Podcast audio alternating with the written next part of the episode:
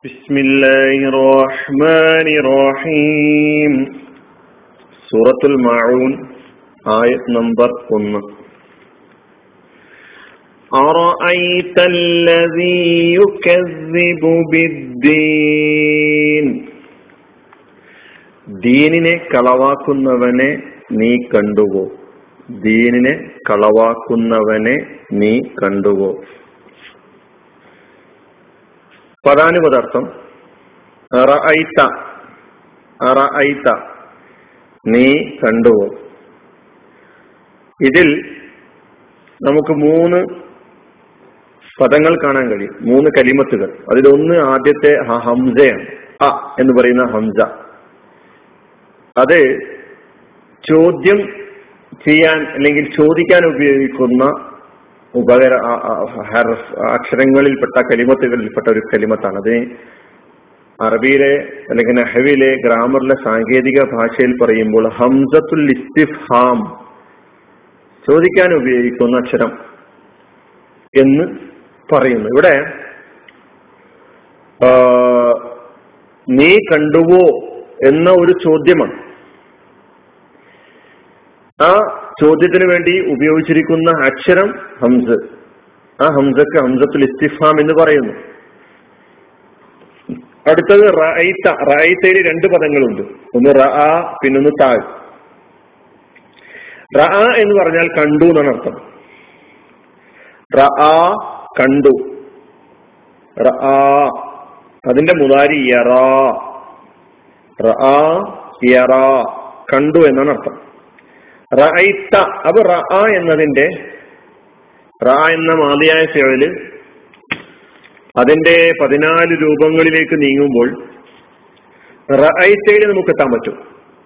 റഅയ്തയുടെ അർത്ഥം നീ കണ്ടു എന്നാണ് റ എന്ന പദത്തിന്റെ അർത്ഥം അവൻ ഒരു പുരുഷൻ കണ്ടു അവൻ കണ്ടു എന്നാണ് റഅയുടെ അർത്ഥമെങ്കിൽ റൈത്ത എന്ന് പറയുമ്പോൾ നീ കണ്ടു എന്ന അർത്ഥമാകുന്നു അപ്പൊ അറയിത്ത നീ കണ്ടുവോ? നീ കണ്ടുവോ? ഇവിടെ കാണുക എന്ന അർത്ഥത്തിലുള്ള ഈ പദം പ്രയോഗിച്ചിരിക്കുന്നത് കണ്ണുകൊണ്ടുള്ള കാഴ്ചയാവാം. അതോടൊപ്പം തന്നെ അറിയുക ഗ്രഹിക്കുക മനസ്സിലാക്കുക ചിന്തിക്കുക എന്നീ താല്പര്യം കൂടി എന്നീ അർത്ഥങ്ങൾ കൂടി ഈ പദം ഉപയോഗിച്ചതിന്റെ താല്പര്യത്തിൽ നമുക്ക് കാണാൻ കഴിയും. അപ്പൊ അറയിത്ത എന്ന് പറയുമ്പോൾ ദീനിനെ തള്ളിപ്പറയുന്നവൻ ദീനിനെ കളവാക്കുന്നവൻ ഏത് തരത്തിലുള്ളവനാണ് എന്നറിയാമോ? അവന്റെ സ്വഭാവ സ്വഭാവം എപ്രകാരമായിരിക്കുമെന്ന് നിങ്ങൾ ചിന്തിച്ചിട്ടുണ്ടോ? എന്നിങ്ങനെയുള്ളൊരു ചോദ്യമാണെന്നർത്ഥം അറായിത്ത നീ കണ്ടുവോ എന്ന് ചോദിച്ചു നീ ചിന്തിച്ചിട്ടുണ്ടോ? നീ മനസ്സിലാക്കിയിട്ടുണ്ടോ? നീ തിരിച്ചറിഞ്ഞിട്ടുണ്ടോ? നിനക്ക് മനസ്സിലാക്കാൻ കഴിഞ്ഞിട്ടുണ്ടോ? ആരാണ് ഈ പറയാൻ പോകുന്ന ആൾ എന്ന്? അതാണ് അല്ലത് ഈ കതിവ് വിദ്യയും. ദീനിനെ കളവാക്കുന്നവൻ. അപ്പൊ ദീനിനെ കളവാക്കുന്നവനെ നീ കണ്ടുവോ എന്ന് നീ കണ്ടുവോ എന്ന ചോദ്യത്തിൽ നിന്ന് അർത്ഥമാക്കുന്നത് കണ്ണുകൊണ്ടുള്ള കാഴ്ച അർത്ഥമാകുന്നത് പോലെ തന്നെ അതിന്റെ താല്പര്യത്തിൽ ആ അർത്ഥ താല്പര്യത്തിൽ ഈ പറയുന്ന മനസ്സിലാക്ക നീ മനസ്സിലാക്കിയിട്ടുണ്ടോ നീ അറിഞ്ഞിട്ടുണ്ടോ നീ ചിന്തിച്ചിട്ടുണ്ടോ നീ ആലോചിച്ചിട്ടുണ്ടോ എന്നീ അർത്ഥങ്ങളൊക്കെ തന്നെ അതിൽ ഉണ്ട് എന്ന് നാം തിരിച്ചറിയേണ്ടതുണ്ട്. അതാണ് അറൈത്തയെ കുറിച്ച് പറയുമ്പോൾ പറയാനുള്ളത്. അടുത്ത പദം അല്ലതി അല്ലതി എന്നത് നേരത്തെ വന്നിട്ടുണ്ട് അല്ലതി അല്ലതി യുവസ്വി സുഫി സുദൂരിന്ന എന്ന സൂറ സൂറത്തു നാസിലൊക്കെ നമ്മൾ അല്ലതി പഠിച്ചതാ. ഇവിടെയും അല്ലതി ആവർത്തിക്കുന്നു. ആരു അവൻ? ആരാണോ അവൻ? ശേഷം പറയാൻ പോകുന്ന സംഗതി ആരിലാണോ ഉള്ളത് അവൻ? ഏതാണോ അത്? എന്നീ അർത്ഥങ്ങളാണ് അല്ലതിക്കുള്ളത് ഇവിടെ അല്ലതിക്ക് ശേഷം യുക്കസിബു യുക്കസിബു യുക്കസീബ് എന്ന് കളവാക്കുന്നു. അവൻ കളവാക്കുന്നു. മുലാരിയായ ഫിഴലാണ് അതിന്റെ മാതി കെസബ കെസബ യുക്കസീബു കെസബ എന്ന് പറഞ്ഞാൽ അർത്ഥം കളവാക്കി. യുക്കസീബു കളവാക്കുന്നു. യുക്കസീബു കളവാക്കുന്നു. അപ്പൊ കളവ് എന്നതിന് എന്താ പറയാ കള്ളത്തരം പറയുന്നതിനൊക്കെ കെസിബു എന്നാണ് പറയുക. കെസിബ് അതിന്റെ മാതി എന്താണ്? കഥബ യക്കദീബു കഥബ യക്കദീബു കഥബ കളവ് പറഞ്ഞു. യക്കദീബു കളവ് പറയുന്നു. കസബ കളവാക്കി. അപ്പോ കതിബ് കള കളവ്. കാദിബ് എന്നാണ് കളവ് പറയുന്നവനെ കാദിബ് എന്നാണ് പറയാ. അപ്പൊ യുക്കസിബു അല്ലതി യുക്കസിബു എന്ന് പറയുമ്പോ കളവാക്കുന്നവൻ. അതാരാണോ അവൻ? ആരായിട്ടല്ലതി യുക്കസിബു കളവാക്കുന്നവനെ നീ കണ്ടുപോ ബിദ്ദീൻ. ബി എന്ന് പറഞ്ഞ കൊണ്ട്.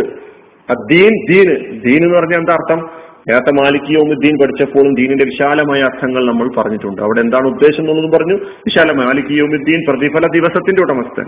ഇവിടെയും ദീൻ പ്രതിഫല ദിനം ഉദ്ദേശിക്കപ്പെടാം. പ്രതിഫലത്തെ പ്രതിഫലം ഉദ്ദേശിക്കപ്പെടാം. ജസ ജസാ എന്നാണ് പ്രതിഫലത്തിന് അറബിയിൽ പറയാ. അദ്ദീൻ എന്നതിന് അത് ഉദ്ദേശിക്കുക അപ്പൊ ദീനിനെ കളവാക്കുന്നവൻ ദീനിനെ കളവാക്കുന്നവനെ നീ കണ്ടുപോ ദീൻ എന്ന് പറയുമ്പോൾ പ്രചുരപ്രചാരമായ അർത്ഥം നമുക്കറിയാം മതം ആചാരം തുടങ്ങിയ അർത്ഥങ്ങളാണ്. നേരെ മറിച്ച് പ്രതിഫലം എന്നുള്ള അർത്ഥമുണ്ട് നിയമം എന്നുള്ള അർത്ഥമുണ്ട് ജീവിത വ്യവസ്ഥ എന്നുള്ള അർത്ഥമുണ്ട് കീഴ്വണക്കം എന്നുള്ള അർത്ഥമുണ്ട് അനുസരണം എന്ന അർത്ഥമുണ്ട്. ഇതൊക്കെ ഉള്ള ഒരു പിന്നെ സമ്പുഷ്ടമായ സമഗ്രമായ ഒരു പദമാണ് ദീൻ എന്ന പദം. അപ്പോ അങ്ങനെ ആ ദീനിനെ കളവാക്കുന്നവൻ ആരാണ്?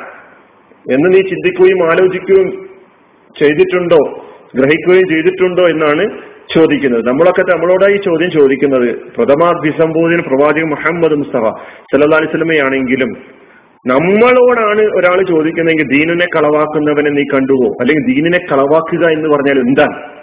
നമ്മൾ ഉത്തരം പറയാ നിസ്കരിക്കാത്തവൻ നോമ്പൊക്കാത്തവൻ അതുപോലെ തന്നെ പിന്നെ ഹജ്ജിന് ചെയ്യാത്തവൻ അങ്ങനെയുള്ള കാര്യങ്ങളൊക്കെ ആചാരങ്ങളും അനുഷ്ഠാനങ്ങളുമായി ബന്ധപ്പെട്ട കാര്യങ്ങൾ മാത്രം പറഞ്ഞ് പരിമിതമാക്കും.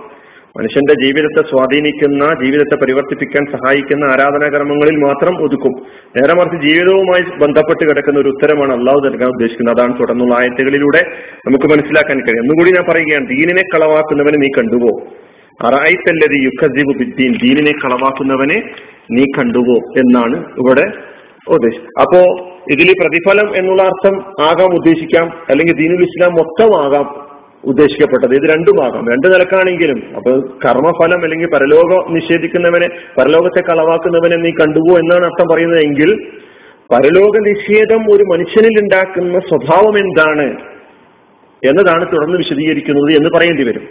എന്നല്ല നേരെ മറിച്ച് ദീനുൽ ഇസ്ലാമാണ് ഇവിടെ ഉദ്ദേശിക്കുന്നത്. അറിയത്തല്ലേ യുക്കദീബ് ബിദ്ദീൻ ദീനുൽ ഇസ്ലാമിനെ കളവാക്കുന്നവനെ നീ കണ്ടുവോ എന്നാണ് നാം അർത്ഥം വെക്കുന്നതെങ്കിൽ ഇസ്ലാം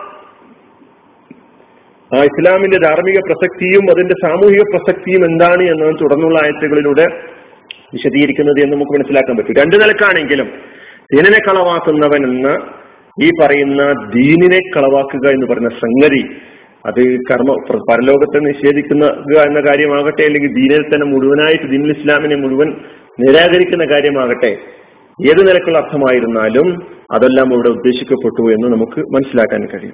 അപ്പൊ ദീനിനെ കളവാക്കുന്നവനെ നീ കണ്ടു.